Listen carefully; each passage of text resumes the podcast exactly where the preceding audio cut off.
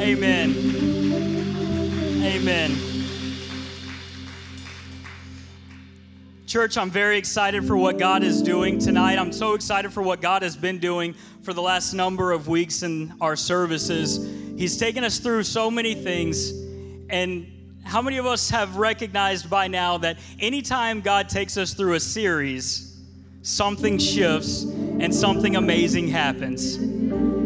And, church, we get to be here to witness it. We get to be a part of it. And for that, church, I am grateful. I also, want to take time to, uh, I know our pastor and first lady, Sister Michelle, I know that uh, they're not here tonight, but I want to be sure to give them thanks for allowing us to handle the service the way we're doing it tonight. It's going to be two of us speaking, two of us preaching tonight, myself and then Brother Josiah. And so I would just want to give honor to where honor is due. And I want to make sure that we give thanks to our pastor tonight. Our pastor is one that does really believe in the ministry of young men.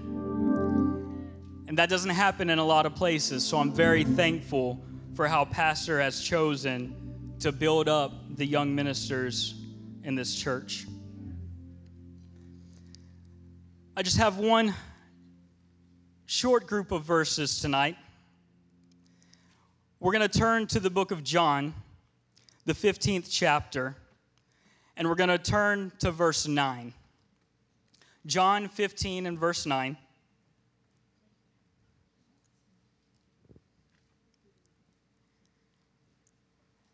And it reads, As the Father hath loved me, so have I loved you. Continue ye in my love. If you keep my commandments, you will abide in my love, just as I have kept my Father's commandments and abide in his love. These things I have spoken to you, that my joy may remain in you, and that your joy may be full. This is my commandment, that you love one another as I have loved you. Greater love has no one than this, than to lay down one's life for his friends. Turn to one another and make one statement. You've been asking the wrong question.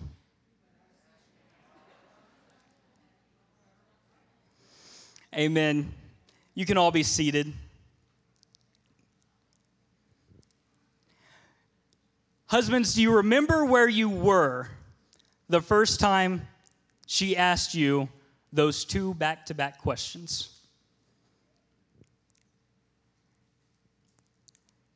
You were sitting down for dinner. You had been working so hard at your job, you had put in a few years. You've worked so hard, you've gotten so many debts paid off, you're ahead on the mortgage. You finally started buying into that employment based life insurance plan. You've made enough payments to be completely vested in it so if anything happened, your family was going to be taken care of. And she decides to try something new for dinner. It's a casserole. But the casserole is just fantastic. It's got all the right taste, all the right texture. Casseroles can come with anything, so I'm not going to be specific on that. But everything is perfect and she knows how well you've been doing. She is thanking you for working so hard to set up the family for success. And she looks deep into your eyes and she says, Hun, do you love me? Well, yes, I do. You know that I do. I'm so thankful for everything you've done. I'm so thankful that if anything were to ever happen to you, our family would be taken care of. You've done so great. Do you love me? Yeah, I do. Would you die for me? And you want to say, absolutely. But the reality is, is you know she's just thinking about that life insurance policy and you start to wonder what was in that casserole? Would you die for me? Now turn to your neighbor again and say, You've been asking the wrong question.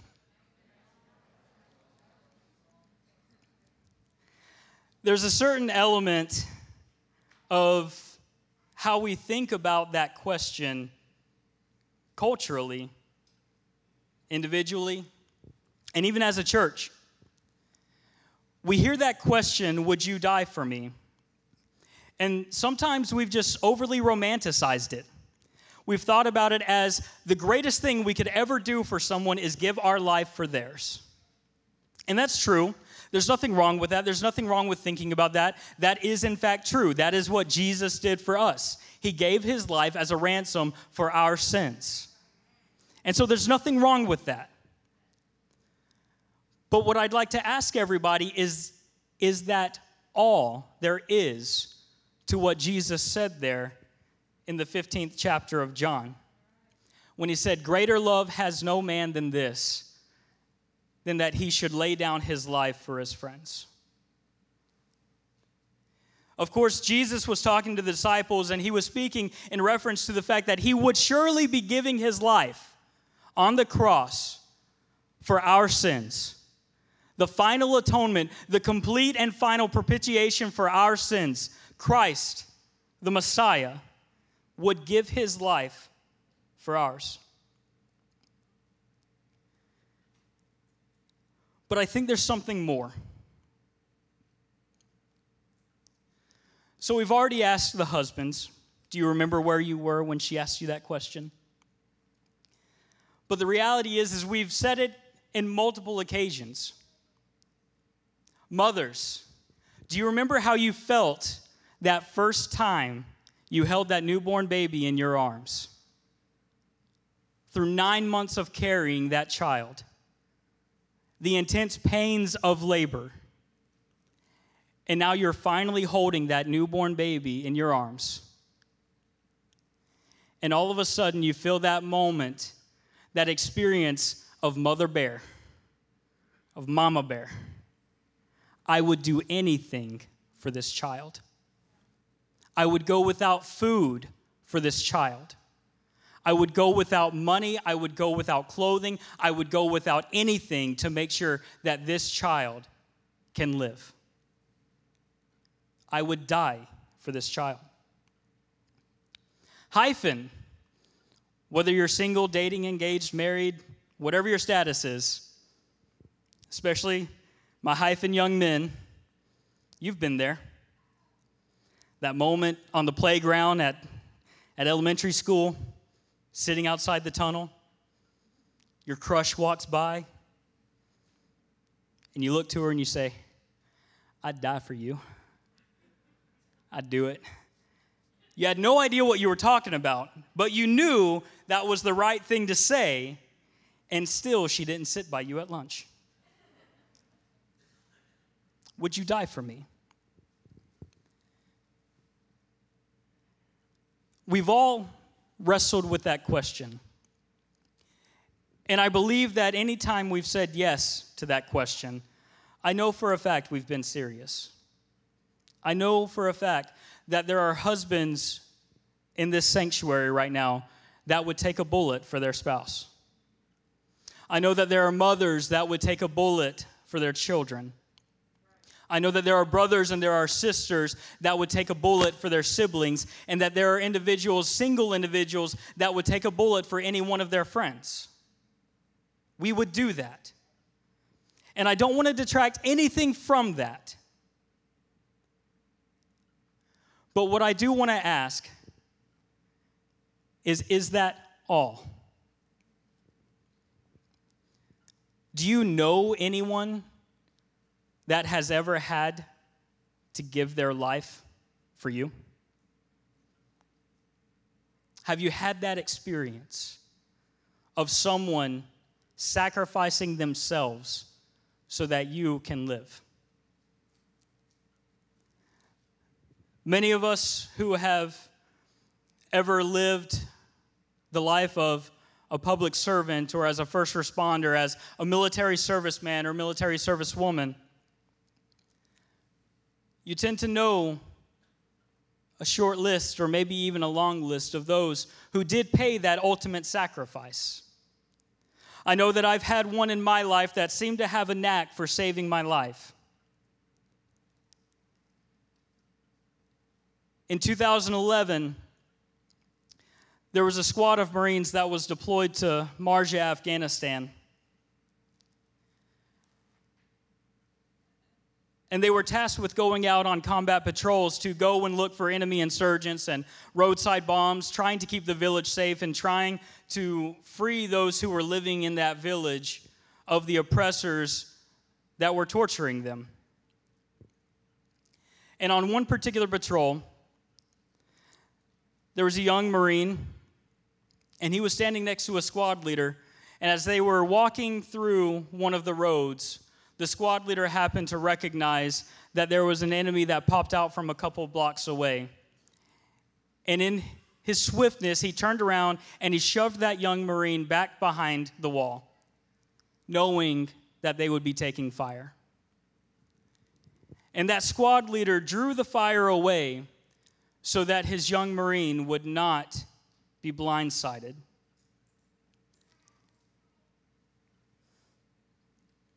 He wanted to save his life.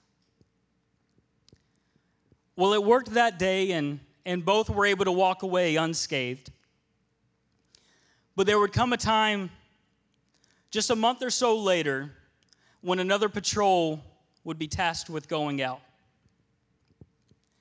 And on that patrol, that same squad leader knew that there was a Marine who had some things going on back home.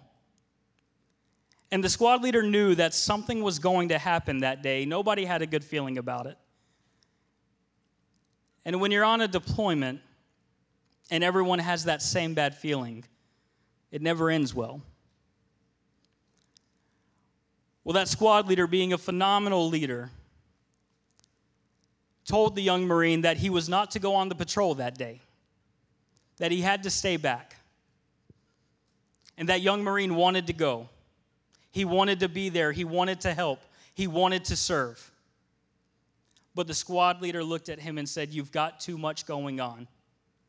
You need to stay back. And sure enough, just a couple of hours later, an explosion happened, and that squad leader gave his life. But he knew that his Marines needed to come back safely. That day, that squad leader gave his life for all of the other men in his unit.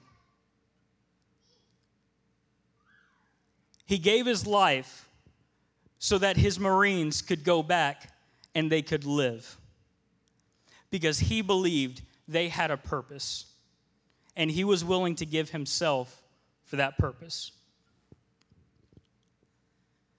So truly, it is good it is holy, it is right that a man would show his deepest love by laying down his life for a friend. But could there still be more? After all, it was an army general by the name of George S. Patton who said, No man ever won a war by dying for his country. He won the war by making the enemy die for his. So, what's the war that you're facing? Is the war in the home? Is the war at the job? Husbands, have you come tonight asking yourself, how can I heal my marriage? Parents, have you come tonight with the question, how can I heal, how can I mend the relationship that I have with my children? Young men, young women, have you come asking yourself, how can I live for God?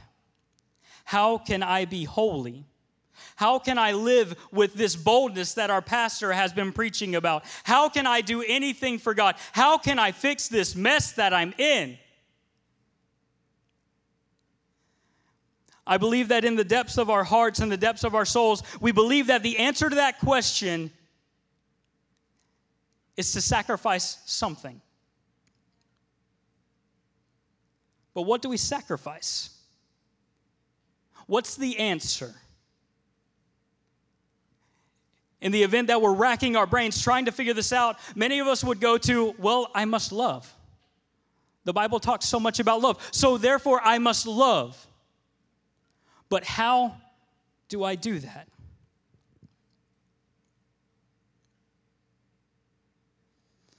I believe it's because we've been asking the wrong question. We've been asking ourselves and we've been asking our friends, our loved ones, our partners, our spouses, would you die for me? Would I die for you? Well, church, the reality is that sometimes dying is too easy. Dying is too easy because it puts the focus on what would I do? What's my job? And sometimes saying that you'd be willing to die for someone is really more about you than it is about them. And so, husbands, I'd be willing to submit to you that the cries of your wife is not saying, Would you die for me? But it's, Would you live for me?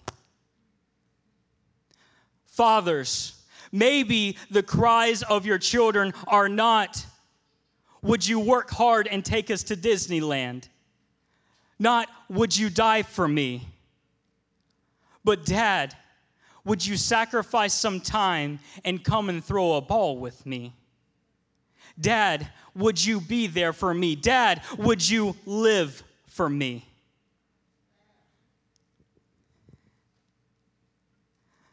Church, I know that God hears the cries of his sons and daughters. I know that he has heard us here tonight. I know that he has heard you in your home when you're trying to figure out what in the world is the right answer.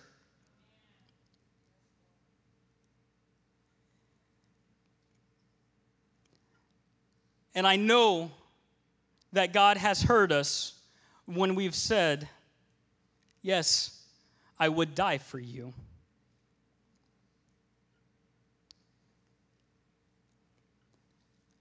I want us all to stand.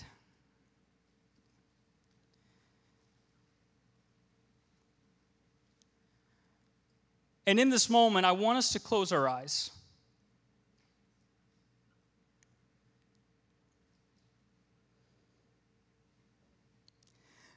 And I want us to hear what the Lord is truly saying in his answer to these questions. We've said to our spouses, we've said to our friends, we've said to our children, we've said to our friends and our co-workers, I would die for you. And we've even said to God, God, I would die for you if it came down to it. But, church, his response to us tonight is I know. I know that you would die for one another. I know that if your life was ever required, you would give it. I know that you would give yourself. But, my beloved children, hear my voice. I have not asked for you to die for me. Rather, I am pleading, would you live for me? Church, would you live for me? Would you live for God.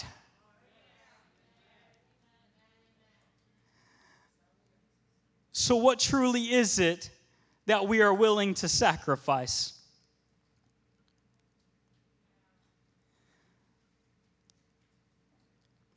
I know that this is a difficult thing to consider. And sometimes we find it even hard to worship in a setting like this when such a question has been asked. But would you lift your hands?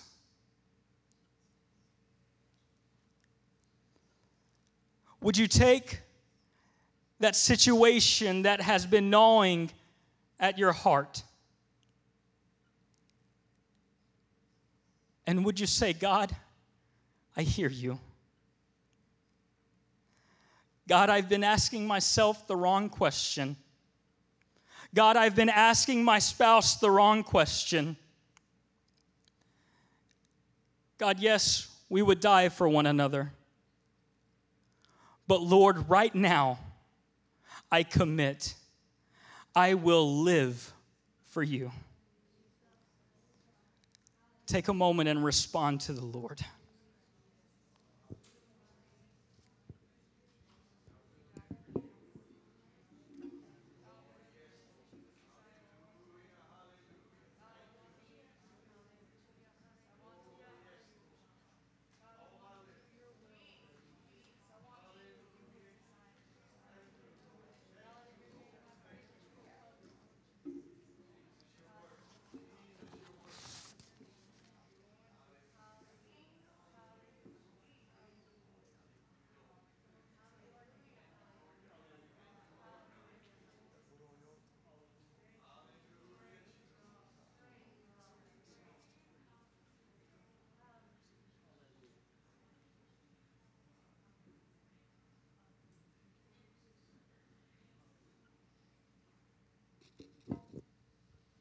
And the church said, Amen.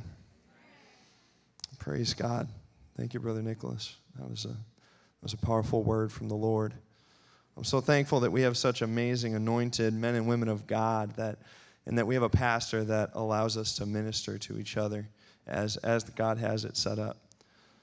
Praise the Lord. I'm so excited about what God's already done in this service tonight. So thankful for the opportunity to be able to stand before you, to be able to, to minister and to speak to you.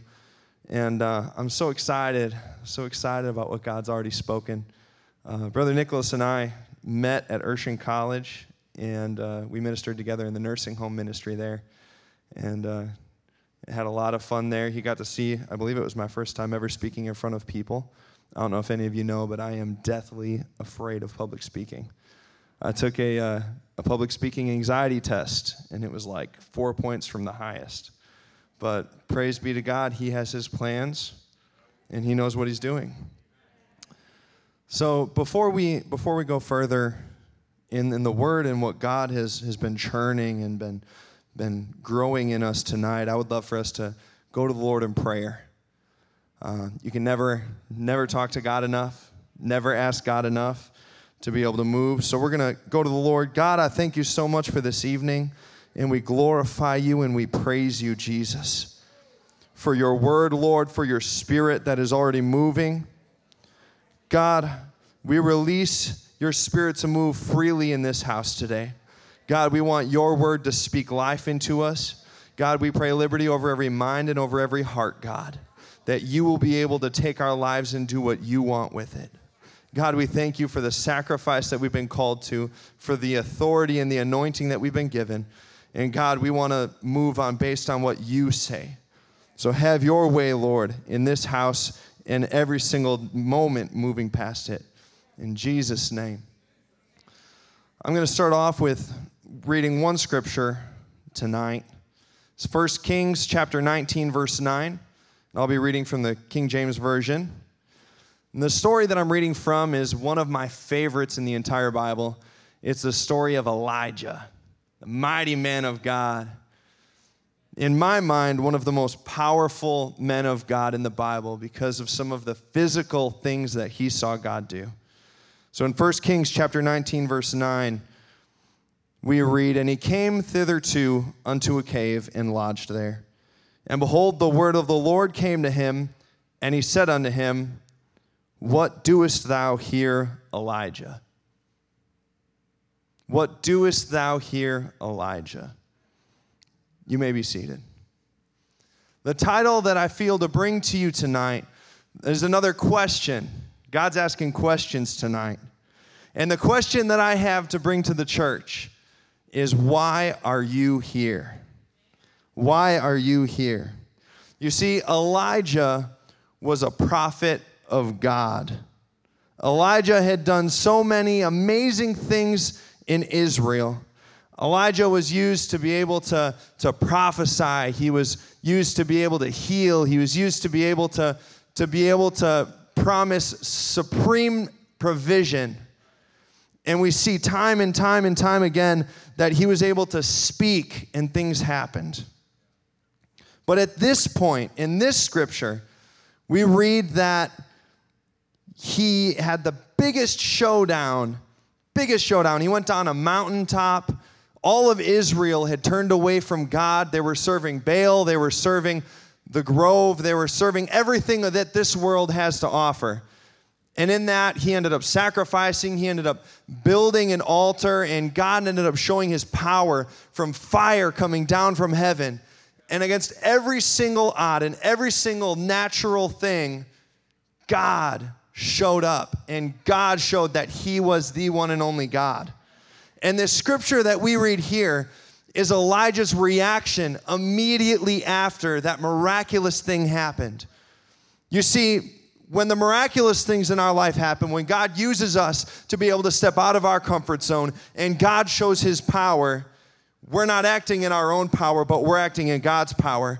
And what's going to happen is that the enemy naturally, this is a law in the world, the enemy, negativity, different things are going to come against you because you're not the one that did that. So we can choose to either rely on ourselves or we can choose to rely on God, the one that did it, the one that provided, the one that has purposed for each and every one of us to be able to live outside of our physical ability and be able to move into the supernatural. See, Elijah was a man of God that, as I said earlier, he saw physical power of God. The physical power of God move. He spoke and there was no rain, an extreme drought in that time. He spoke, and fire came down from heaven, and Elijah was able to see what others couldn't because he was obedient. It's obedience that is such an important key to being able to step outside of yourself and continually walk in the things of God. It's obedience in the simple things that allow you to be able to step beyond yourself and beyond your plans, your hopes, your dreams, to be able to do what only God could speak and plan in your life. I'm sure that as Elijah was stepping through his life, he felt that he wasn't enough. I'm sure that as Elijah was stepping through his life, he was saying, God, I don't, I don't know about this.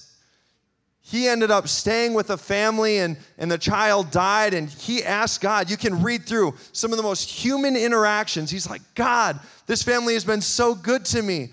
Why did this child die?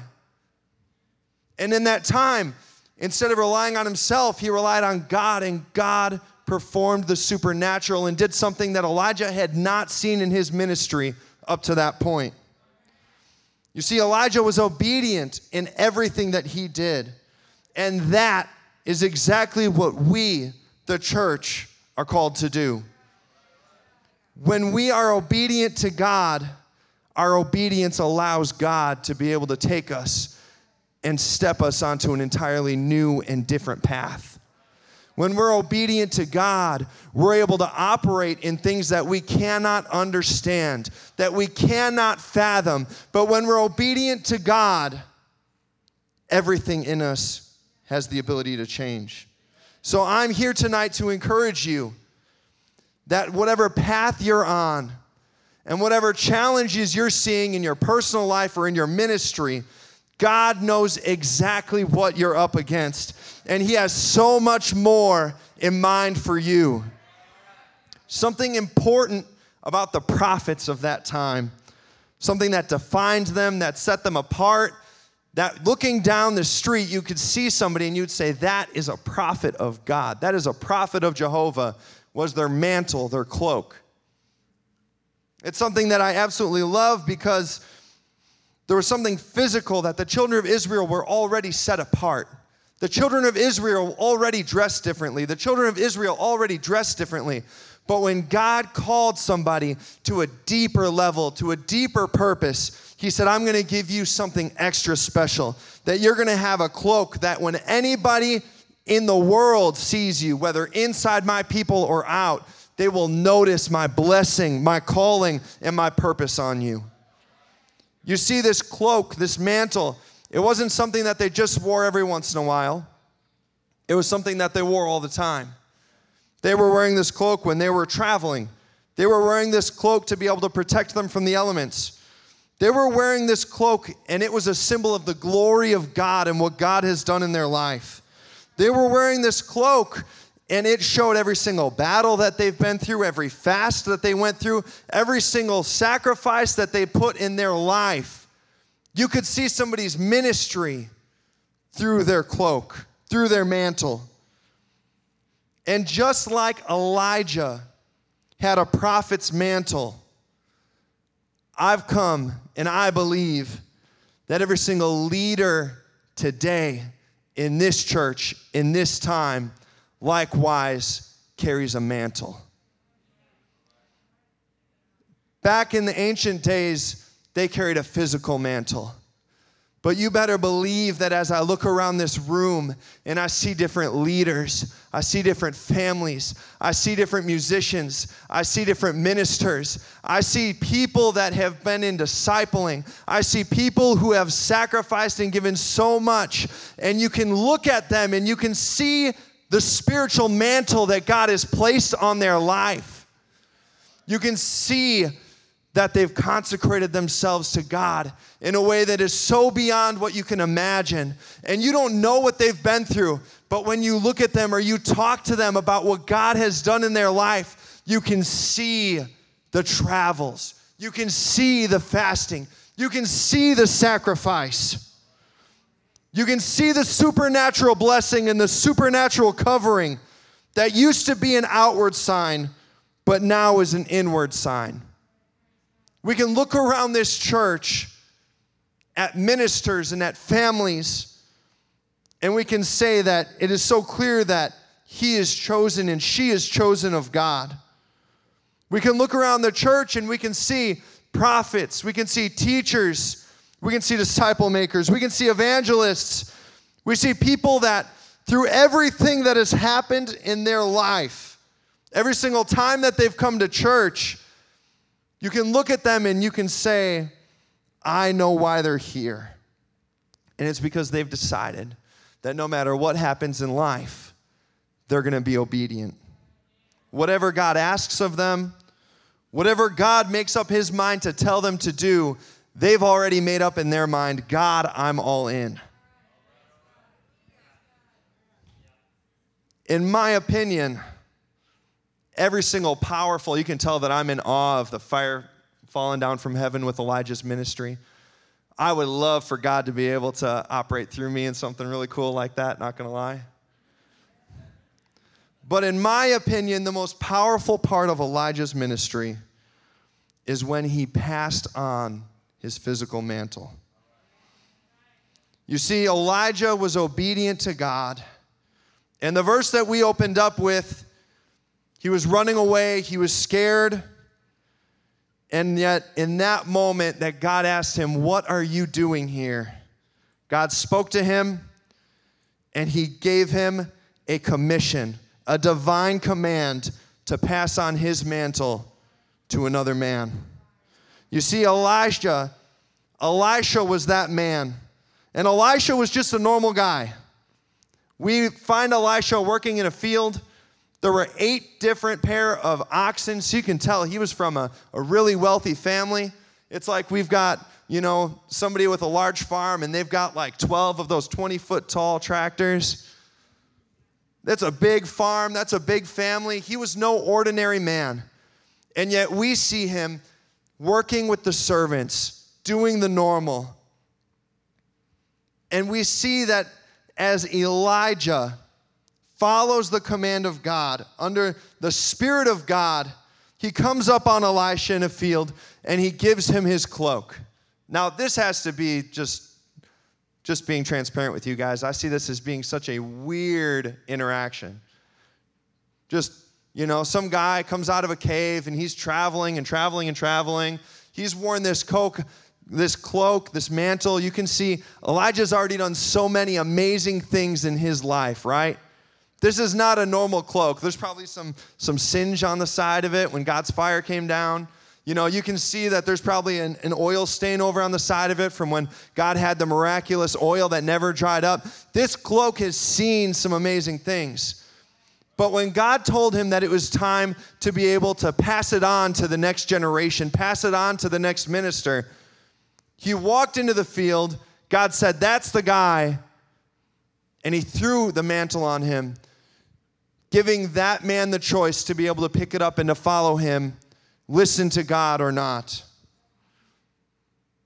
I always imagine being Elisha in that moment and, and thinking about leaving everything behind, everything that you knew, everything that you wanted. The most amazing part of this story to me is the reason that Elisha is tilling the ground is because the rain finally came from Elijah following God's word. Elisha was being obedient to his father and family, and then he was obedient to the man of God. You see, Elijah was able to accomplish miraculous things. And yet, at the beginning of this story, we read that God proclaims that Elisha was going to have to complete things that Elijah never would be able to. Because that's the way that God has it set up. When you follow Him and you're obedient, you're gonna see miraculous things happen. But God has so much more in store that you will never be able to do, but He will put people in your path to be able to invest in, to be able to grow up, to be able to use, that will be able to do things far greater than you'll ever be able to do on your own.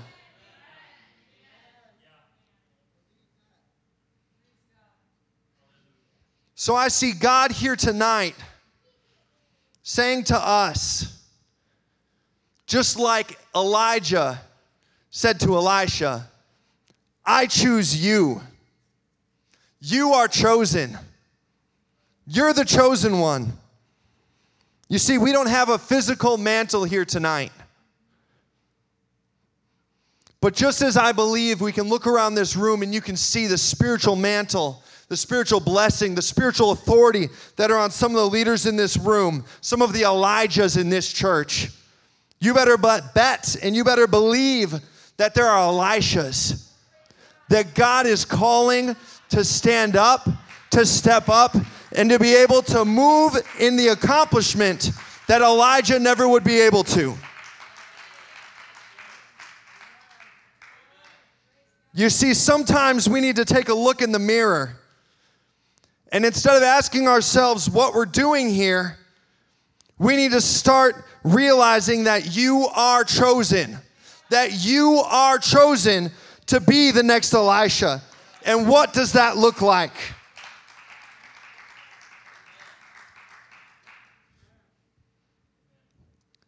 Elijah's biggest struggle throughout his ministry was that he felt alone.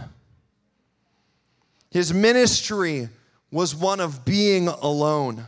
He was given such a burden for what God wanted to do in that nation. He was given such a burden because he knew what God had spoken to him, and yet he saw prophets killed. He saw Israel completely walk away from what they needed to do and to worship false idols. And yet Elijah realized that he was called to God's will and he would not give that up. I don't know what Elijah's I'm speaking to tonight.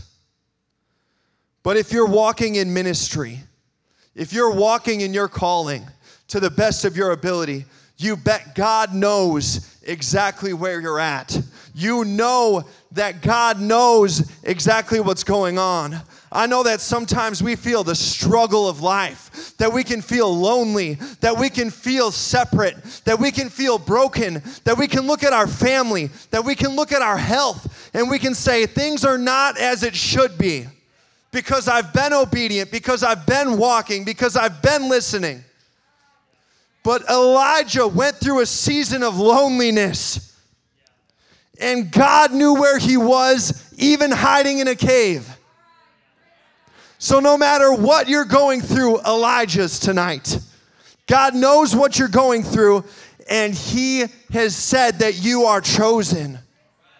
Now is not the time to give up. Now is not the time to hide, but instead it's the time to continue moving forward because you're about to see the Elishas come to fruition and come to pass. You're about to see things happen that you cannot even imagine or cannot fathom. The promises that God have given you are going to be just the beginning of what you're going to see in your ministry. God knows where you are tonight.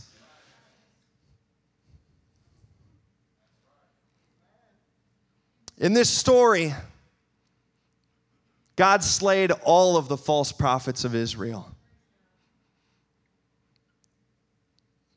There were people that wanted God above everything else, and yet they kept falling to their own desires for, for the easy entertainment. The struggle that Elijah had with tearing down idols is a struggle that we deal with today. And just like God used Elijah to be able to open the eyes of the people of the power of the one and true living God, I want to encourage somebody tonight that every single time that God has called you to be able to step forward, every single every single time that you've heard the voice of God and, and He's spoken something into your spirit and you think that's that's crazy, that's ridiculous, that's so far out of my normal, that's so miraculous. I want to encourage somebody tonight that God has established some Elijahs.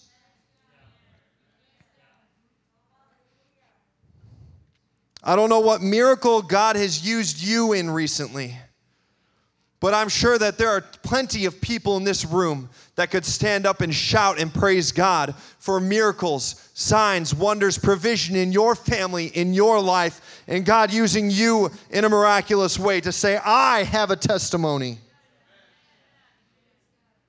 And yet, something that absolutely kills me is just like it was natural for Elijah after God did the miraculous to run into a cave, we find ourselves today, thousands of years later, doing the same thing.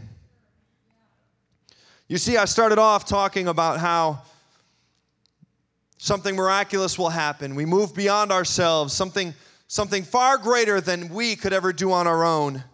And it's natural for opposition to come up against you.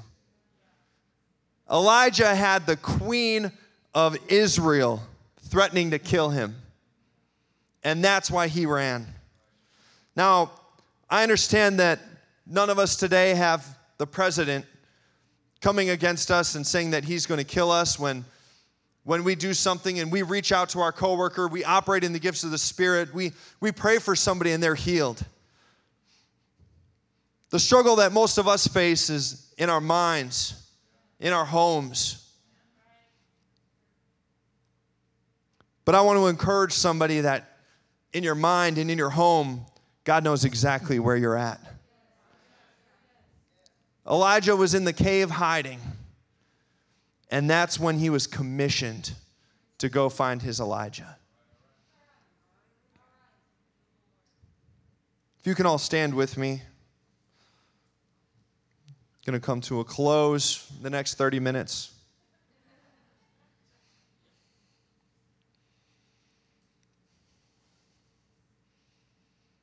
I'm so excited about